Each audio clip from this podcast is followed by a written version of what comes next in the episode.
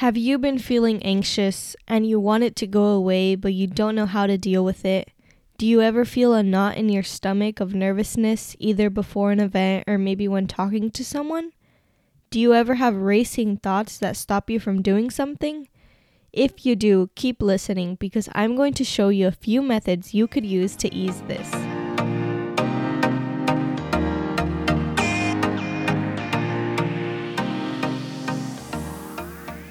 Hello and welcome everyone to today's episode on the Prosperous and Positive Podcast. I am your host, Nicole, your non-typical Gen Z coach whose intention is to guide and advise you through life's obstacles and cheerfulness in hope of helping someone along the way.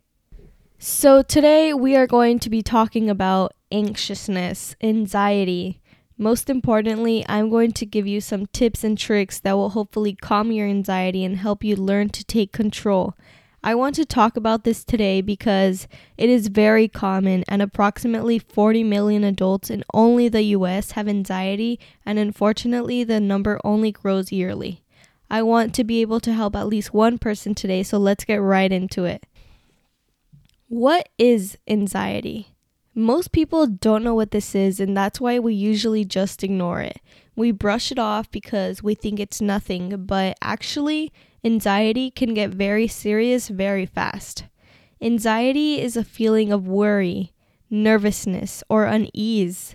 It's usually caused by an event or something with an uncertain outcome. To me, it feels as if I have a knot in my stomach. Anxiety is usually different for everyone, so I can't tell you exactly what you may be feeling, but for you, maybe it alternates depending on the situation. Maybe you get this feeling of being uncomfortable, or maybe you get sweaty, maybe you don't want to get out of bed to avoid something. Whatever the symptom may be, I think we can all agree it's not somewhere fun to be in. We definitely try to get away from it. I think it's normal for everyone to feel a bit anxious at times because we are human, but we have to know how to deal with it, ways to cope, or when it may be getting out of hand. There are many different types of anxiety. Regardless of the one you may be dealing with, it comes down to one thing: the way you cope. But first, where does this come from? This anxious feeling everyone hates. Well, anxiety is simply a feeling, and a feeling comes from your state of being. Therefore, this comes from your mind. It all forms from thoughts that create feelings that then form made-up scenarios, and that will just go on repeat. So now I'm going to ask you a question. If anxiety is a feeling, and feelings come from the mind, and if you can make yourself feel nervous, worried, and unsafe, then is it possible that you can make yourself feel amazing, beautiful, and strong? Listen to that again. If you have the capability of making yourself feel like shit, then can you make yourself feel powerful? You absolutely can. If you are transmitting all your energy into these negative feelings, then you can put them to the best possible places as well. I've said this once and I'll say it again. Don't claim something that does not empower you. You never want to make something negative common in your life. Don't say, oh yeah, I have anxiety. Act as if you don't have it and you'll be one step closer to dealing with it.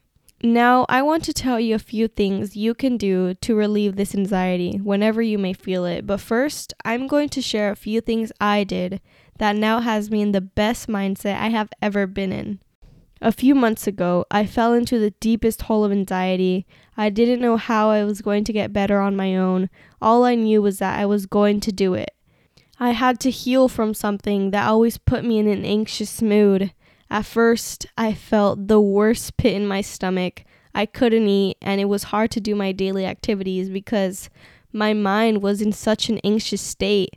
I had thoughts running through my mind that put me down. I felt grief and anxiety and loneliness every day. I knew I had to do something because I wouldn't allow myself to stay there. And I knew this had happened for a reason. I kept saying everything was going to be okay. So I started figuring this out on my own. I did two different things here. One, I took control of myself and my emotions. And two, I began working on myself. This all expands to, you know, going on walks, showing gratitude, working out, meditating, journaling, all these things. These are all things that fit for me, so you need to find something with your interests that will give you motivation and push you to improve. My point is here, find something that really works for you. Find something that makes you happy and do it. I incorporated all of these things for weeks, and slowly but surely, I started feeling happier and stronger every single day, and the anxiety began to fade.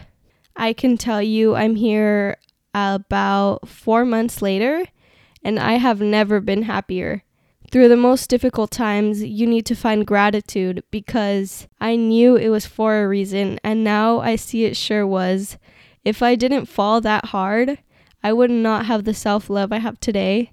I wouldn't be putting out these videos, I wouldn't be this happy, and I wouldn't have learned the lessons I needed to learn in order to mature into this new person that I am now.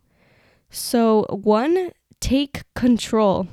I think the backbone to easing your anxiety is simply realizing that you are in control and nothing else. As simple as it sounds, you get to choose how you deal with these emotions. You are in the driver's seat of your life. Where are you going to take yourself? Let's say this. You're on the road on a highway. There are two different directions coming up. On the right side, you have lots of love, positivity, and gratitude. It's your ambitions, your goals.